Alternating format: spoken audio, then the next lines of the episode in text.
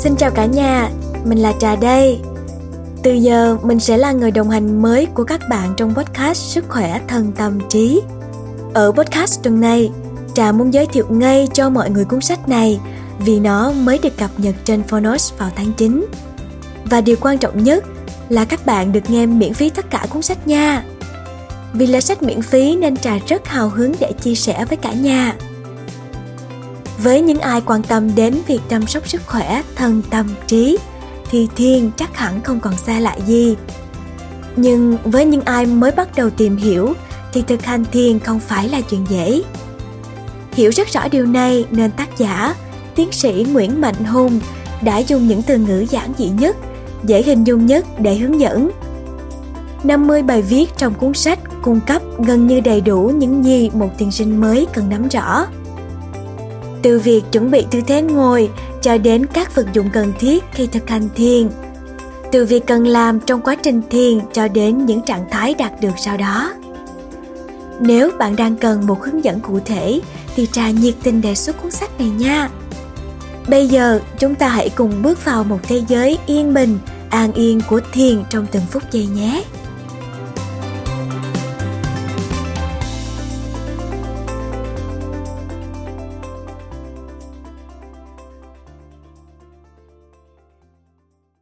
Bạn đang nghe từ Phonos.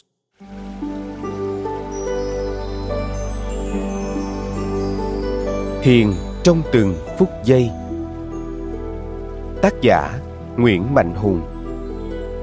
Độc quyền tại Phonos. Thái Hà Books.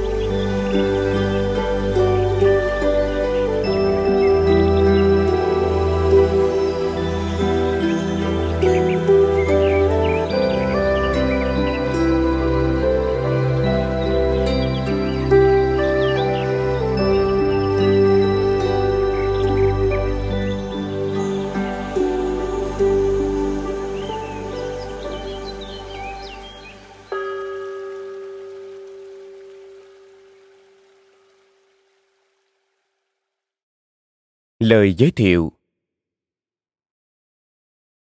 Tôi nhận được bản thảo cuốn sách Hiền trong từng phút giây từ tiến sĩ Nguyễn Mạnh Hùng giữa biết bao bộn bề của công việc và gia đình. Phải cố gắng rất nhiều, tôi mới sắp xếp được thời gian để ngồi lại đọc bản thảo và viết lời giới thiệu cho cuốn sách. Tuy nhiên, sau khi đọc xong, tôi ước mình đã làm điều này từ sớm hơn.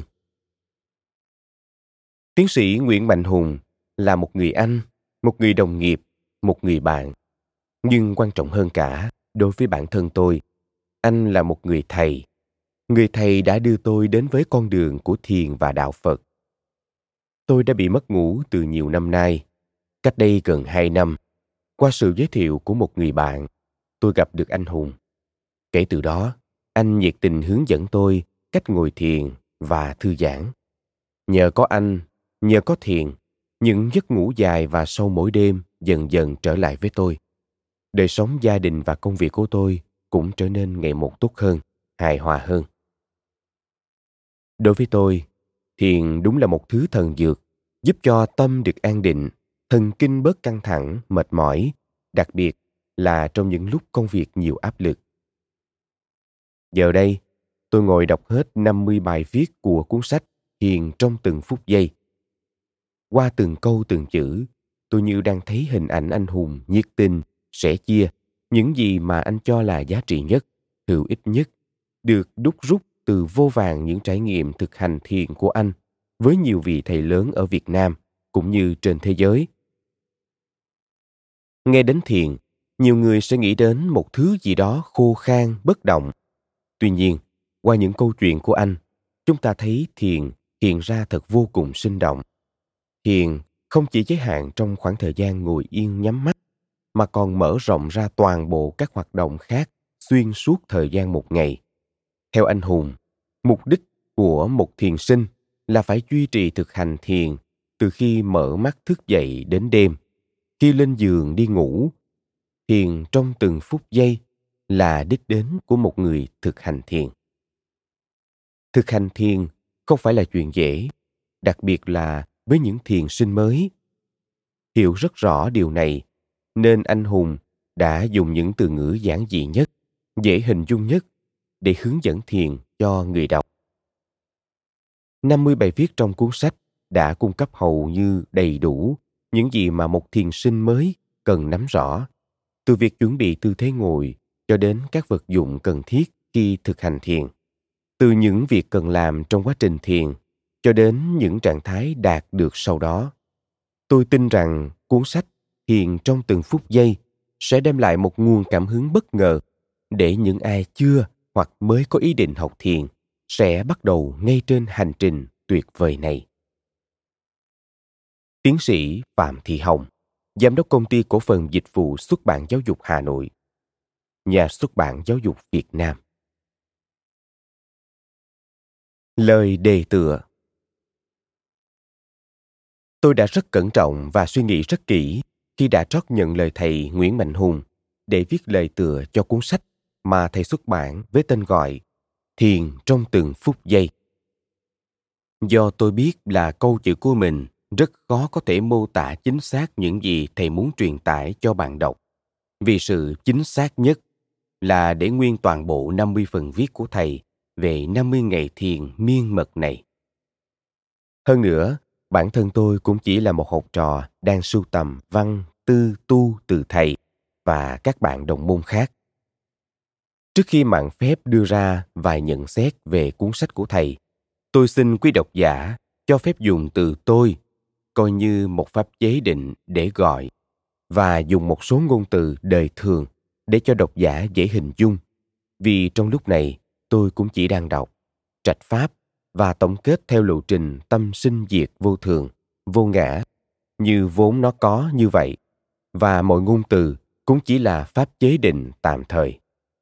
Cuốn sách gồm 50 phần tương ứng với 50 ngày tham gia khóa thiền bát chánh đạo của thầy, cùng với một số bạn đồng môn.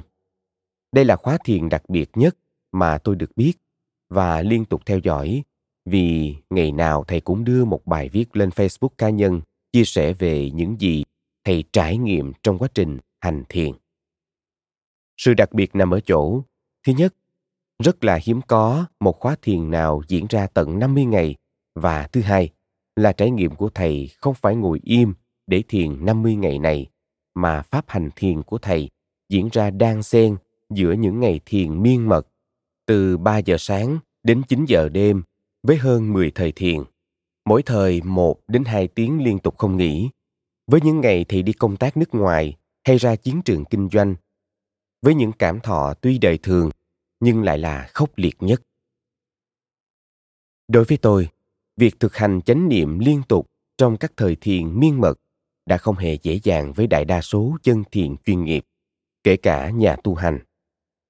Chánh niệm lại càng thêm khó khăn bội phần khi chúng ta tiếp xúc với các ngoại cảnh cuộc sống phát sinh các cảm thọ nổi trội rất dễ dẫn đến các thất niệm làm mất sạch công phu thiền bao lâu.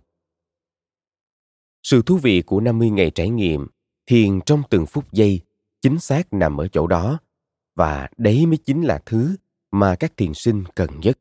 Một mối liên kết giữa ẩn niệm, tức là chánh niệm khi thiền tọa miên mật ẩn cư, đến hiện niệm, tức là chánh niệm trong cuộc sống hiện tại cần được duy trì một cách xuyên suốt.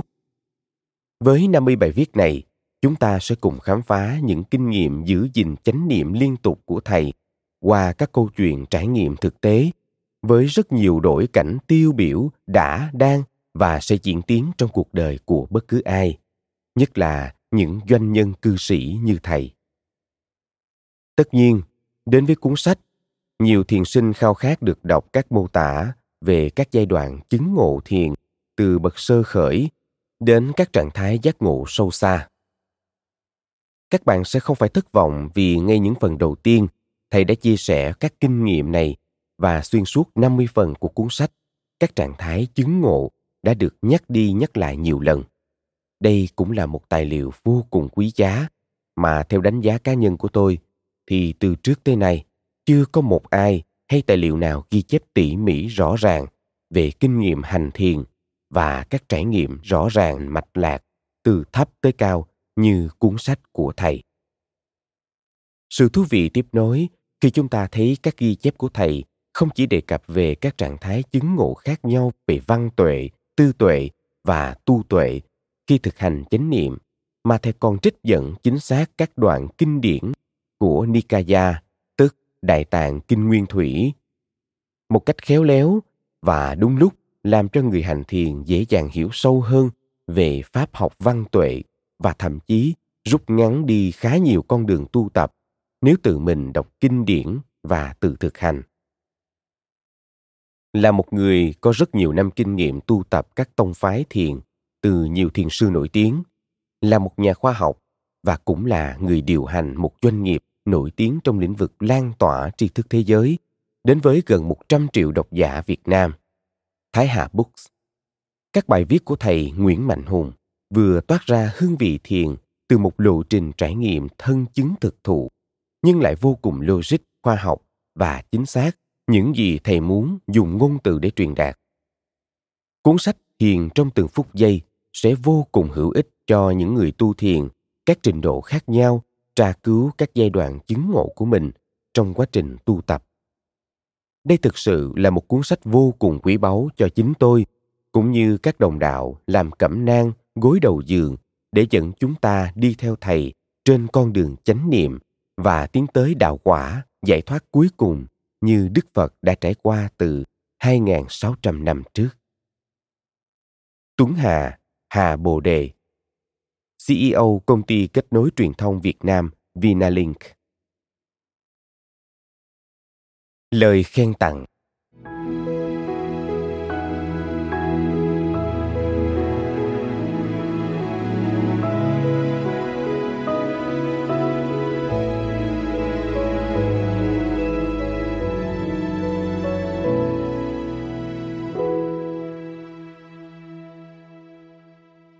Cư sĩ Phạm Thanh Nam. Tôi quen tiến sĩ Nguyễn Mạnh Hùng từ tháng 4 năm 2016.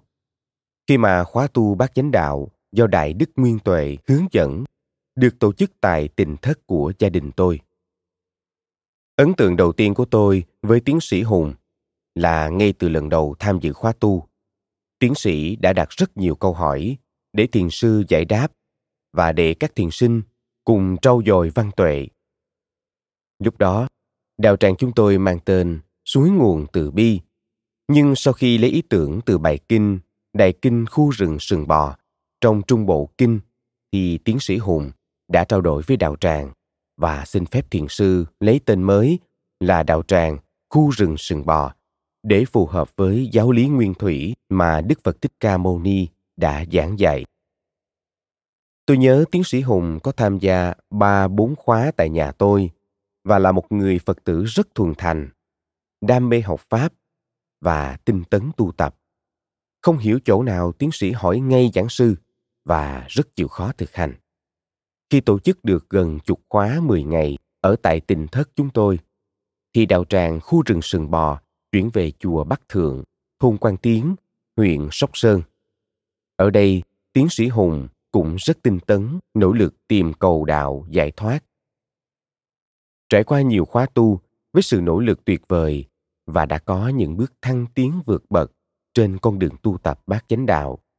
Tiến sĩ Hùng đã bước vào khóa tu miên mật, một khóa tu đặc biệt kéo dài trong 50 ngày liên tục. Và chính trong khóa tu này, tiến sĩ đã đạt được những thành tựu đáng kể trên con đường giác ngộ giải thoát. Và những trải nghiệm gặt hái trong khóa tu này chính là nguồn cảm hứng to lớn để tiến sĩ Hùng viết nên cuốn sách Thiền trong từng phút giây mà hiện bạn đang nghe. Với tâm từ bi, tình yêu thương với tất cả mọi người mà thông qua những chia sẻ của mình, tiến sĩ Nguyễn Mạnh Hùng muốn gửi gắm cho chúng ta một thông điệp. Thiền và bát chánh đạo chính là con đường vắng mặt khổ đau. Con đường này là con đường Đức Phật Thích Ca Mâu Ni đã giác ngộ chân lý, giác ngộ tứ thánh đế, khổ, tập, diệt, đạo. Những ai đã đi, đang đi và nhất hướng đi thì chắc chắn một ngày không xa cũng sẽ đạt được mục đích tối thượng của cuộc đời. Cư sĩ Nguyễn Văn Lam, Sakia Sông Lam. Tỉnh dậy là ta phải nhớ thiền, cho ngày tháng mãi được bình yên.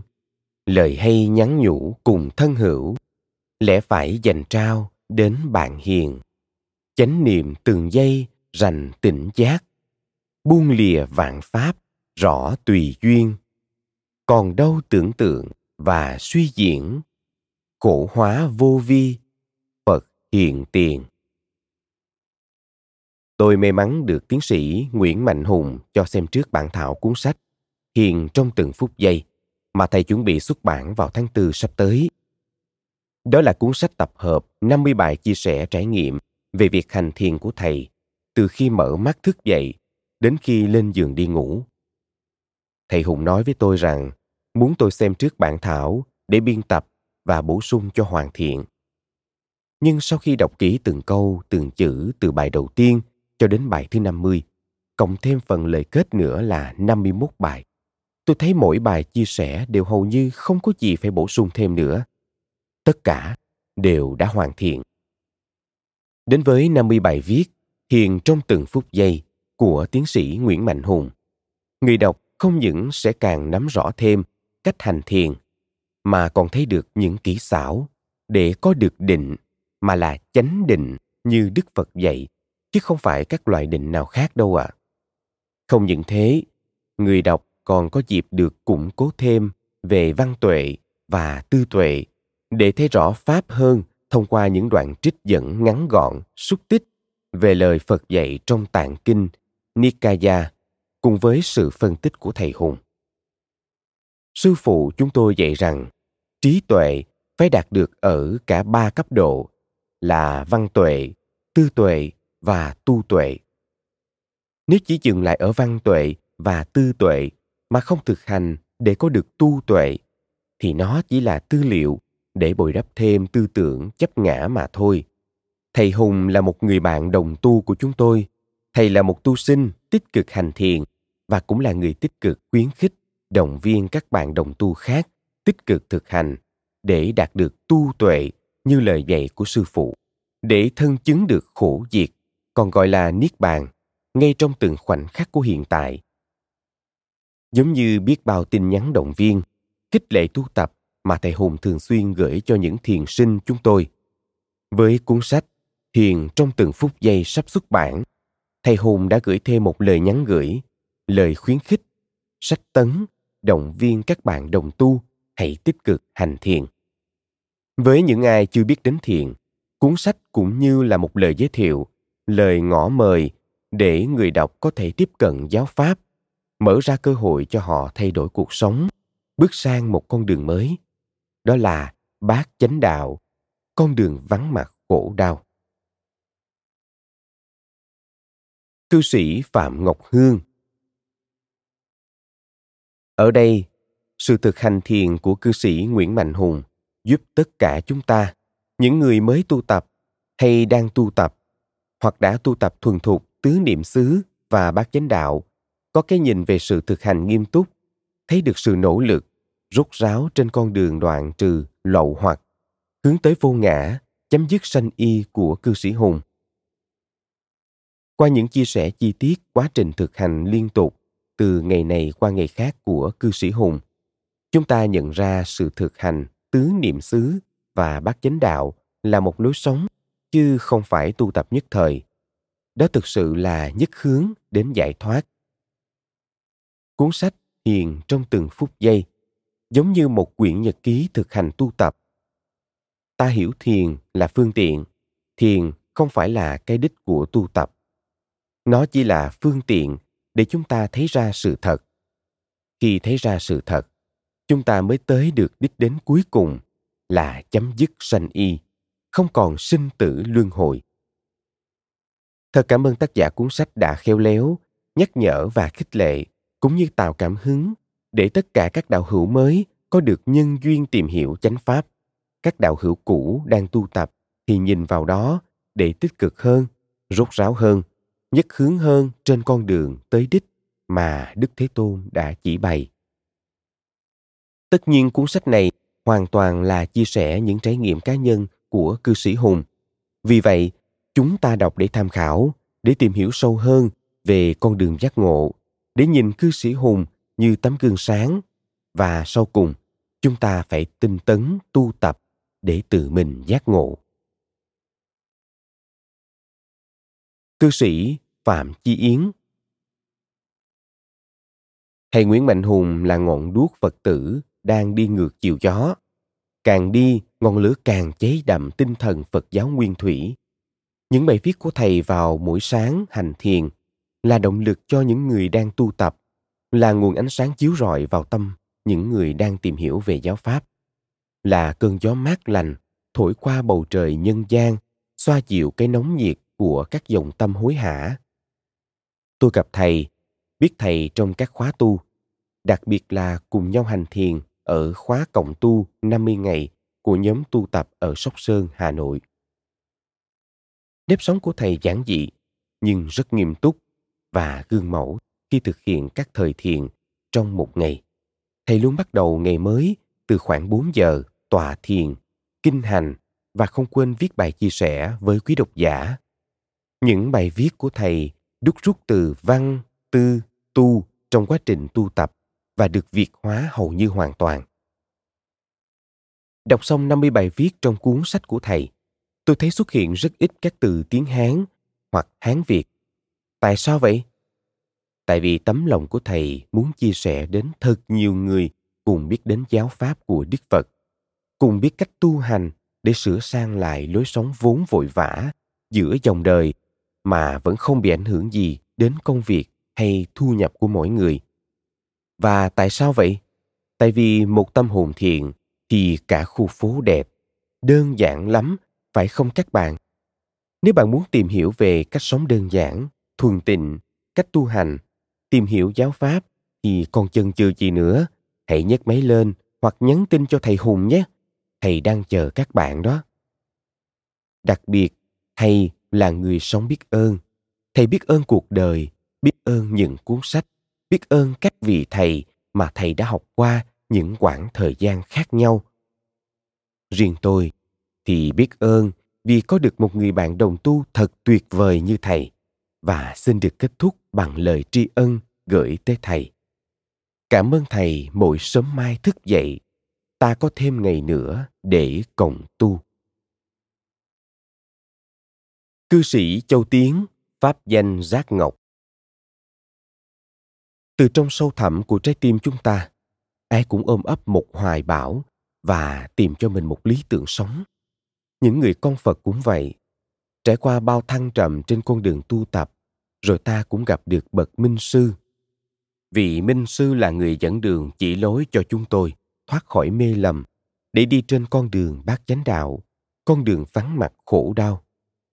Trên con đường bát chánh đạo ấy, luôn rợp bóng những hàng cây xanh tươi, tràn trề sức sống trong những cơn nắng lửa của cuộc đời biết bao người đã được che mát dưới bóng râm tỏa ra từ những hàng cây ấy và tôi là một trong số những con người may mắn đó đi tìm bóng cây, ta được trao và nhận tình yêu thương, lòng từ bi, sự sẻ chia từ những tâm hồn khác biệt nó không sở hữu của riêng ai, nó là bóng mát chở che, là ngọn lửa ấm nồng tới những người đang khát khao tìm kiếm lẽ sống chân chính để thoát khỏi mọi ràng buộc khổ đau. Cuốn sách Thiền trong từng phút giây của thầy Nguyễn Mạnh Hùng sẽ giúp chúng ta cởi bỏ được những khúc mắc trong quá trình thiền tập. Những lời chia sẻ từ những trải nghiệm của thầy trong các khóa tu, nhất là những khóa tu miên mật, sẽ giúp những ai chưa tinh tấn hành thiền được tinh tấn hơn, những ai chưa vững chắc trong quá trình tu tập thì nay vững vàng hơn. Cuốn sách Thiền trong từng phút giây sẽ giúp những người bạn đồng tu có thêm động lực để tích cực tu tập, tự nhìn lại bản thân mình, tự mình nương tựa chính mình, tự chiến thắng chính mình, để trong muôn trùng vô minh phiền não, người tu thấy được ánh sáng của minh, ánh sáng của trí tuệ và sống trọn vẹn trong chánh niệm tỉnh giác. Cuốn sách thiền trong từng phút giây của thầy Hùng có sức lan tỏa lớn không những đối với người tu mà còn đối với những người chưa tu tập bát chánh đạo khích lệ tất cả mọi người cùng bước trên con đường vắng mặt khổ đau xin được tri ân thầy Cư sĩ Dung Phương Nghìn năm trong chốn bụi trần, dễ hồ tri kỷ được gần bên ta. Trong hàng trăm môi trường tương tác, tôi đặc biệt bị thu hút với những môi trường mang tính tâm linh, tu tập của đạo Phật. Trong đó điều kỳ diệu nhất đối với tôi là được kết thân với những người bạn đồng tu mà ở họ luôn sẵn có một tâm thiện lành giúp đỡ, động viên tôi tu tập để ngày càng tiến bộ. Một trong số ít những người bạn đó của tôi là cư sĩ Thiện Đức Nguyễn Mạnh Hùng, chủ tịch công ty cổ phần sách Thái Hà. Cư sĩ Hùng vừa là người bạn đồng tu, vừa là người thầy trao truyền cho tôi nhiều kinh nghiệm quý báu trong cuộc sống. Kết thúc khóa tu 50 ngày tại chùa Bắc Thượng cuối năm 2019, tôi may mắn được tu tập với cư sĩ Thiện Đức Nguyễn Mạnh Hùng. Và tôi đặc biệt ấn tượng bởi bắt đầu từ khóa tu này, ông đã viết một loạt 50 bài chia sẻ về kinh nghiệm thiền định của mình nhằm lan tỏa đến nhiều người. Với loạt 50 bài này, từ những độc giả chưa biết gì về thiền đến những độc giả đã có kinh nghiệm tu tập đều có thể học hỏi được nhiều kỹ năng giá trị, những góc nhìn chân thật về việc thực hành thiền định. Cuốn sách Thiền trong từng phút giây sẽ giúp những người đang quan tâm đến thiền, những ai đang trong quá trình muốn hướng về nội tâm hay có vấn đề về stress có thể tìm thấy một công cụ hữu hiệu. Biết rằng cư sĩ thiền đức Nguyễn Mạnh Hùng là người nổi tiếng và thành đạt trong cuộc sống. Ông thường xuyên có những chuyến đi nước ngoài với lịch trình công việc dày đặc, nhưng lại vẫn dành thời gian chắc bóp ra. Những kinh nghiệm quý báu này lan tỏa đến nhiều độc giả. Từ góc độ một người bạn đồng tu, tôi xin trân trọng gửi lời cảm ơn và biết ơn đến ông. Cư sĩ Tâm Đức là một thành viên của câu lạc bộ yêu sách Thái Hà mang tên Vườn Yêu Thương. Điều ấn tượng nhất với tôi là được tham gia những buổi tối sinh hoạt tại nhà thầy Hùng. Được thầy Hùng hướng dẫn cách ngồi thiền, theo dõi cảm giác hơi thở, thiền trà, thiền ăn, thiền sẻ chia, vân vân. Sau mỗi buổi sinh hoạt như vậy, tất cả các thành viên đều vô cùng hạnh phúc và tràn ngập năng lượng. Nhưng đến khi về nhà, năng lượng tụt dần và chúng tôi lại phải chờ đến buổi sinh hoạt tuần sau để được sạc lại pin. Tôi may mắn có nhiều cơ hội được gần gũi và học hỏi từ thầy Hùng, quan sát cách sống và làm việc của thầy Hùng khi ở nhà cũng như ở cơ quan. Trong tôi luôn băn khoăn một câu hỏi là làm sao thầy Hùng có thể duy trì trạng thái tích cực liên tục trong mọi việc như vậy? Làm thế nào để tôi được giống như thầy? Sau một thời gian dài ấp ủ trong đầu, cho đến một buổi sinh hoạt hàng tuần, tôi đánh bạo đặt câu hỏi này ra với thầy. Và câu trả lời của thầy Hùng thật bất ngờ. Không khuyên nhủ hay tư vấn tôi điều gì. Thầy chỉ gieo duyên cho tôi đến với một khóa tu bát chánh đạo dài ngày diễn ra tại Sóc Sơn. Sau đó, thật may mắn khi tôi sắp xếp được thời gian để tham gia khóa tu. Và thế là mối duyên với thiền của tôi bắt đầu từ đây. Lần đầu tham gia khóa tu, tôi được hướng dẫn từ những bước cơ bản như cách ngồi tọa thiền và đi thiền hành.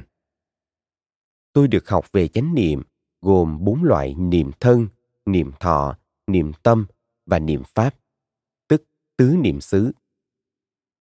Và điều khiến tôi đặc biệt ấn tượng là những trải nghiệm về trạng thái định sau khi thực hành đúng những lời chỉ dạy. Vậy là kết thúc khóa tu đầu tiên, câu hỏi thắc mắc bấy lâu của tôi đã tìm được lời giải. Tôi đã tự mình trải nghiệm trạng thái tích cực được duy trì trong cả một ngày cũng như nắm được cách thức thực hành để đạt được trạng thái đó. Những điều này thầy Hùng cũng đôi lần chia sẻ qua cho chúng tôi. Nhưng chỉ đến khi tham gia khóa tu, tôi mới được học một cách hệ thống và bài bản từ đầu. Thời gian gần đây, tôi vô cùng hạnh phúc khi thấy những bài đăng mỗi sáng của thầy Hùng chia sẻ chi tiết về những trải nghiệm trong quá trình thực hành thiền. Đọc những dòng bình luận tri ân, theo dõi hàng trăm lượt thích và chia sẻ với mỗi bài đăng của thầy, tôi như cảm thấy may mắn thay cho những ai có chuyên lành được tiếp cận những bài viết giá trị này. Niềm hạnh phúc còn lớn hơn đến với tôi khi biết tin thầy Hùng tổng hợp 50 bài viết để xuất bản thành sách nhằm gieo duyên cho nhiều người hơn nữa. Và hạnh phúc biết bao khi tôi được thầy giao cho biên tập cuốn sách mang tên Thiền trong từng phút giây này.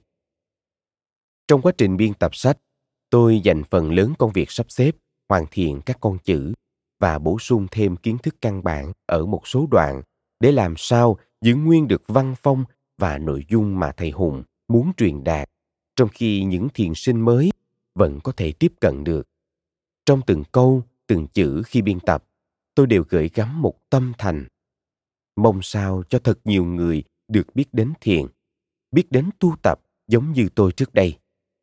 Mong sao cuốn sách Thiền trong từng phút giây sẽ góp phần đưa bạn đọc đến với một lối sống mới, một lối sống tích cực và thích nghi được với mọi thử thách trong đời sống này. Lời nói đầu Tôi đọc về Phật giáo, đến chùa, tụng kinh theo bà và mẹ từ sớm. Tuy nhiên, phải đến tận năm 30 tuổi, tức năm 1995, tôi mới thực sự có cho mình vị thầy tâm linh, người thầy Phật giáo đầu tiên. Đó là Thượng tọa Thích Viên Thành, trụ trì chùa Hương. Có được chuyên lành này là nhờ anh Phan Ngô Tống Hưng, Phó Chủ tịch, Phó Tổng Giám đốc Tập đoàn FPT và chị Thịnh, một bà chị rất tuyệt vời, rất hay chiều em Hùng, làm ở Tổng cục 5, Bộ Công an. Tôi mê thiền từ bao giờ không rõ, chỉ biết rằng mình bắt đầu thiền từ khoảng 1995-1996 theo sự hướng dẫn của học trò bà Detti Chenki, người đứng đầu Brahma Kumaris ở Ấn Độ. Đó là chị Mona. Từ đó mới biết đến anh Frederick và chị Trish Summerfield của Trung tâm Giá trị Sống, Living Values. Sau này, tôi và anh Thanh Bạch được mời sang núi Abu Maut, bang Rajasthan, Ấn Độ, để học và thực hành thiền 10 ngày theo Raja Yoga của tổ chức Brahma Kumaris. Chuyến đi rất ấn tượng và chúng tôi học được nhiều. Trải nghiệm rất thú vị, có nhiều chuyển biến trong thân và tâm. May thầy, sau này tôi được học trực tiếp và được cùng thực hành với các bậc thầy lớn như Hòa Thượng Thích Minh Châu, Hòa Thượng Thích Thanh Tự, Hòa Thượng Viên Minh, Geshe Michael Bratt, Tenzin Odok, Hòa Thượng Thích Huyền Diệu, Thiền sư Techania, trưởng lão Thích Tông Lạc, Thiền sư Thích Nhất Hạnh, Tỳ Kheo Đại Đức Nguyên Tuệ, vân vân. Tôi nhớ mãi những lần được gặp Hòa Thượng Thích Minh Châu mà tôi luôn tự gọi là đường tăng của Việt Nam. Được gặp và gần thầy là nhờ bác Vũ Trầm, chủ tịch câu lạc bộ doanh nhân Phật tử. Bác Trầm rất rất tuyệt vời và tôi mãi nhớ ơn bác. Kể cả chuyến thăm hòa thượng hai ngày trước khi ngài mất và sau đó là cả đám tang của hòa thượng.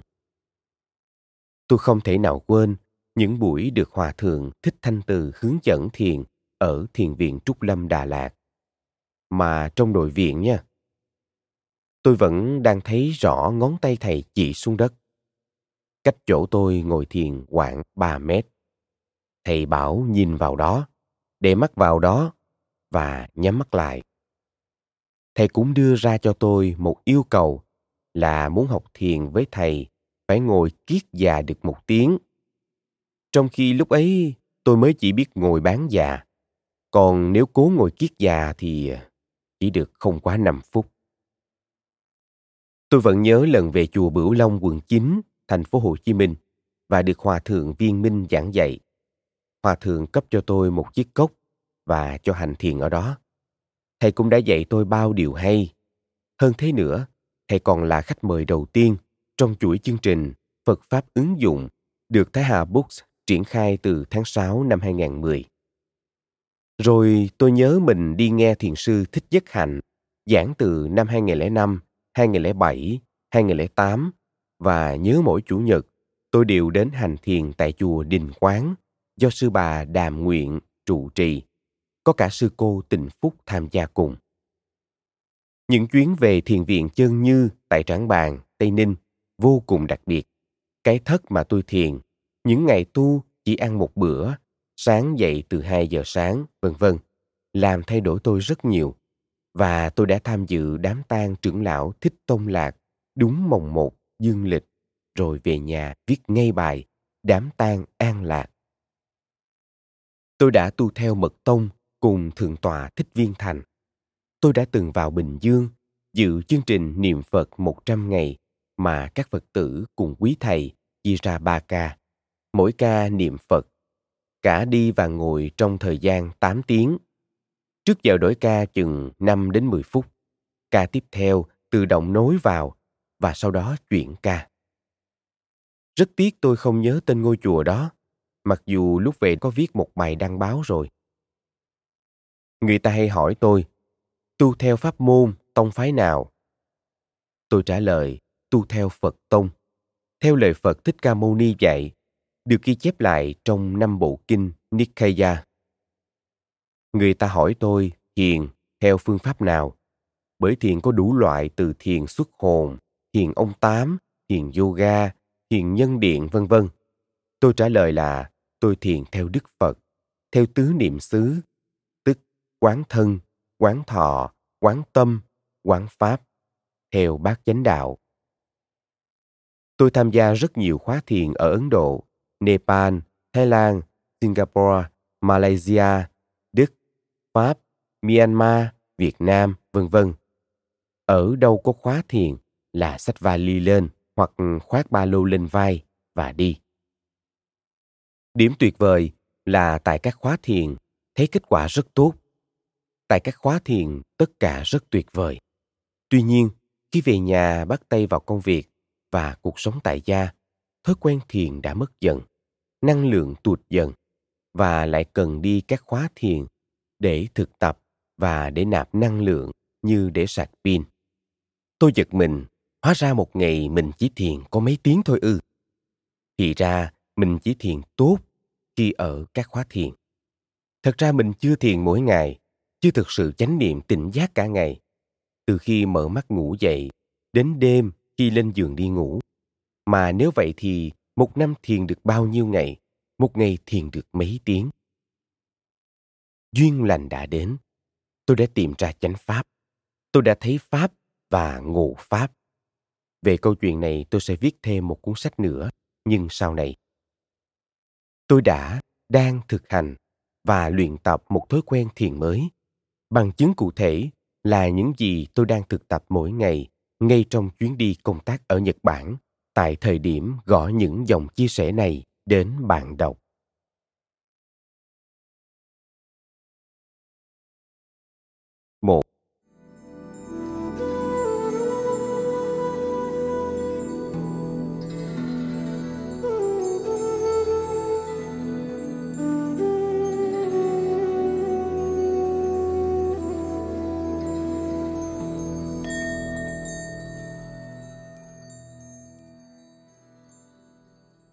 Tôi đang có mặt ở Nhật trong chuyến đi công tác. Cách đây mấy tuần, tôi nhận được tin nhắn của em Phạm Ngọc Hương nói muốn tổ chức một khóa thiền miên mật 50 ngày. Tôi đồng ý ngay. Thế là cả nhóm lên Sóc Sơn và những thành viên đầu tiên của nhóm chính thức bắt đầu hành thiền miên mật. Lúc đầu chỉ có 8 thành viên là Thiện Đức, Quang Hà, Hương, Dung, Ngân, Lam, sáo, điệp. Thế thôi, nhưng rất tuyệt vời. Thiền được hai tuần thì tôi đi công tác tại Nhật theo lịch từ trước. Đi công tác nhưng vẫn hành thiền, vẫn tích cực thiền từ khi thức giấc, mở mắt ngủ dậy đến đêm. Khi lên giường đi ngủ, thiền trong từng giây, từng phút. Ngày trước, tôi thường phải để chuông báo thức để tỉnh dậy. Bây giờ tự mở mắt tỉnh giấc, thường là 4 giờ hoặc 4 giờ 30 sáng. Mở mắt ra là tôi thiền ngay, tôi chánh niệm ngay. Tôi ghi nhận cảm giác hình ảnh, rồi tôi ghi nhận các cảm giác âm thanh bất cứ cảm giác nào do sáu giác quan tiếp xúc với sáu trần hiện ra tôi đều ghi nhận tôi ghi nhận cảm giác xúc chạm của tay chân các cảm giác lạnh buổi sớm mai ở nhật với nhiệt độ 8 độ C. Đặt chân xuống nền nhà, tôi ghi nhận cảm giác xúc chạm của chân với nền nhà. Tôi ghi nhận cảm giác tay chạm vào vít nước. Tôi rót nước từ vít ra và ghi nhận cảm giác âm thanh của nước tiếp xúc với cái cốc. Tôi ghi nhận cảm giác tay chạm vào cốc nước. Tôi ghi nhận tiếp cảm giác vị của nước trong miệng. Tôi có thói quen uống nước ấm mỗi sáng khi ngủ dậy. Tôi ghi nhận cảm giác ngồi thư giãn, theo dõi hơi thở, ghi nhận mọi cảm giác xung quanh, trong phòng, rồi tôi vào nhà vệ sinh. Tôi ghi nhận cảm giác xúc chạm của mông tôi với bồn cầu. Tôi ghi nhận cảm giác cả quá trình đi vệ sinh của mình. Tôi có thói quen cứ ngủ dậy sau khi uống nước ấm là đi vệ sinh và chỉ đi một lần duy nhất trong ngày. Rồi tôi rửa mặt và tay. Tôi ghi nhận cảm giác của nước khi tiếp xúc với tay. Cảm giác thế nào tôi ghi nhận thế đó. Không còn đặt tên là nóng hay lạnh, thích hay ghét, dễ chịu hay khó chịu. Cứ có cảm giác nào nổi lên là tôi ghi nhận Tôi theo dõi các bước đi từ nhà vệ sinh vào phòng. Tôi quan sát mình ngồi xuống và bắt đầu thiền. Cảm giác mông chạm xuống đệm, cảm giác khi vắt chéo hai chân vào thế kiết già, cảm giác hai tay đang vào nhau, cảm giác lắc vai, xoay chân để thế ngồi vững chãi thảnh thơi. Tôi bắt đầu theo dõi cảm giác bốn bước của hơi thở. Vào, dừng lại một chút, ra, dừng lại một chút. Tôi ghi nhận các cảm giác hơi răng, lưỡi, khi hai hàm răng hơi cắn chặt lại với nhau và lưỡi đè lên nóc họng. Tôi cảm nhận rất rõ, mình đã ngồi kiết dạ lưng thẳng, miệng mỉm cười nhẹ nhàng, đặt chánh niệm trước mặt. Cứ thế là thiền. Có hôm chỉ thở vài hơi là vào định có hôm thì lâu hơn. Trước đây, nếu không vào định sâu được, là tôi khó chịu, thắc mắc, tâm sân nổi lên, nhưng bây giờ thì hầu như hết rồi. Khi vào định là tôi bắt đầu quán, mọi cảm giác đều vô thường, đến rồi đi. Do hai nhân là căn và trần tiếp xúc với nhau mà tạo ra quả, tạo ra một cảm giác xúc sinh, cảm giác sinh. Xúc diệt, cảm giác diệt. Vô chủ, vô sở hữu, chẳng có cái ta nào cả. Chẳng còn cái tâm, ta hơn, ta kém, ta bằng nào nữa. Không yêu thích mà cũng không chán ghét. Trong thiền, tôi thấy một việc quan trọng là quan sát các cảm giác.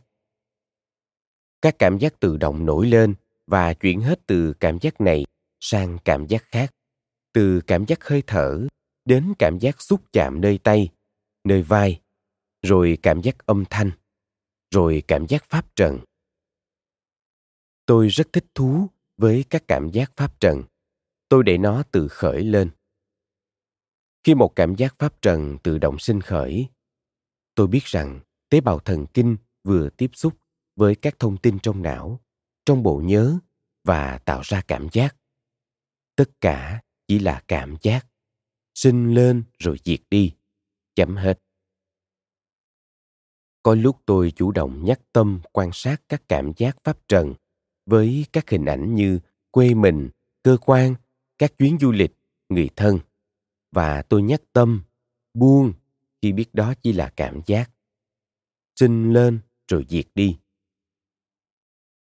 Tôi quan sát xem tâm đang muốn gì, có tìm cầu dục lạc không? Nếu có, tôi tự nhắc tâm về sự sinh diệt, sự nguy hiểm, rằng nếu ràng buộc là nguy hiểm. Nhắc tâm về sự xuất ly, tôi quan sát để liễu tri tứ thánh đế. Rồi tôi xả thiền. Tôi theo dõi cảm giác cúi xuống xoa người. Rồi các cảm giác xoa mặt xoa tay xoa thân xoa chân rồi các cảm giác tháo chân ra. Lúc này mắt vẫn nhắm, vẫn siết chặt răng, lưỡi vẫn dán lên nóc họng. Xả thiền vẫn trong chú tâm, vẫn nhiệt tâm, tỉnh giác. Rồi đi thiền hành, tôi đi bộ trong phòng hoặc ra ngoài hành lang. Nếu ở hà nội thì tôi đi thiền hành ở công viên nghĩa đô gần nhà. Còn ở nhật, có hôm tôi đi ở ngoài hành lang có khi đi ra ngoài phố chỗ tôi ở khá yên tĩnh nên thiền hành ngoài phố sớm mai trong cái lạnh dưới 10 độ C rất an lạc và thảnh thơi. Tôi quan sát cảm giác không khí lạnh, gió xúc chạm vào da tay, da mặt. Cứ vậy quan sát, quan sát. Đi thiền hành khác với tọa thiền. Lúc thiền hành, các cảm giác nổi trội là hình ảnh, âm thanh và xúc chạm lên da. Nhất là với cái lạnh từ 6 đến 9 độ C thế này thì rất dễ quan sát.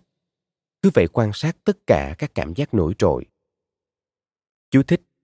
Ở trên có nói là tôi ghi nhận, nhưng thực chất không có một cái tôi nào ghi nhận các cảm giác cả, mà tôi chỉ là một pháp chế định để chỉ thân tâm này. Còn ghi nhận là chỉ có các tâm biết trực tiếp, tức trực giác, ghi nhận các cảm giác mà thôi. Các tâm biết trực tiếp đó là nhãn thức, nhĩ thức, tỷ thức, thiệt thức, thân thức và tượng thức. Trà rất vui khi bạn đã nghe trọn vẹn podcast Sức khỏe thân tâm trí.